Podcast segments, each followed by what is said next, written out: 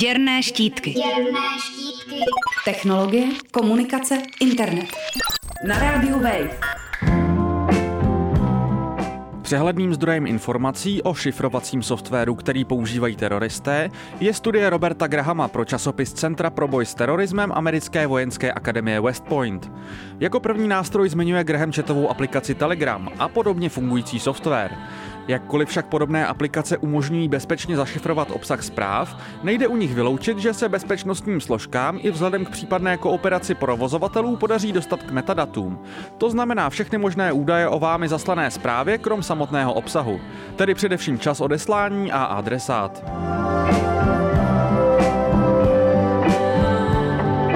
Proto je daleko rozšířenějším software Pretty Good Privacy, tedy doslova přeloženo celkem dobré soukromí.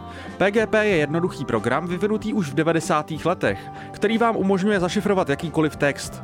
Ten pomocí takzvaného veřejného klíče převede na nečitelnou změť znaků. Tu pak můžete zveřejnit takřka kdekoliv, protože rozšifrovat ji může pouze někdo, kdo má odpovídající tajný klíč.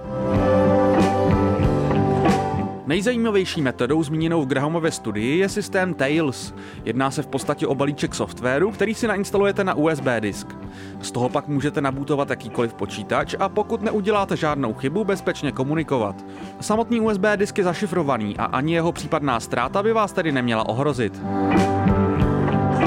Součástí balíčku je pochopitelně proslulý anonymizační software Tor, který se snaží znemožnit vaší identifikaci zjednodušeně řečeno tím, že váš signál provede přes bludiště počítačů taktéž anonymizovaných uživatelů používající síť Tor.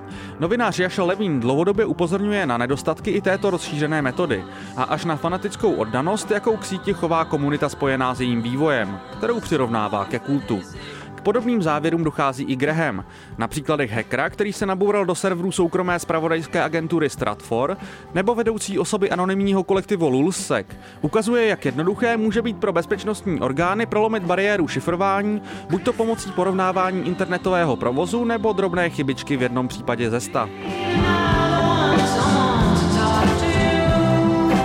Přímou zkušenost s metodami členů tzv. Islámského státu má redaktor islandského veřejnoprávního rozhlasu Gunnar Jonsson.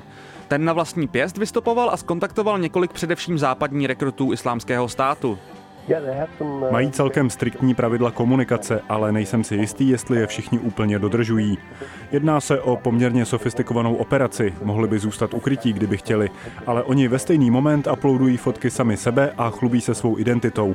Velmi se zajímají o soukromí na internetu, ale až poté, co vám prozradí, kdo jsou. Předtím se nad tím zdá se moc nezamýšleli. Vysvětluje v podcastu Garyho Brechera.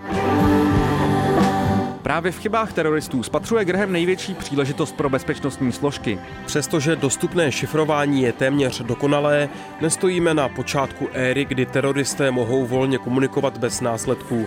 Takzvaná end-to-end enkrypce sice znamená, že bezpečnostní agentury mají minimální šanci rozlousknutí komunikace při přenosu, ale i nadále mohou jednoduše útočit na počáteční a koncové body, ať už háčkováním softwaru nebo přechytračením daného uživatele. Shrnuje Graham své poznatky, které ukazují, že samotná enkrypce není nikdy samospasitelná a mnohými politiky přiživovaná hysterie okolo šifrovacího softwaru není na místě. Matěj Schneider, Radio Wave. Děrné štítky. Děrné štítky. Technologie, komunikace, internet. Na rádiu Wave.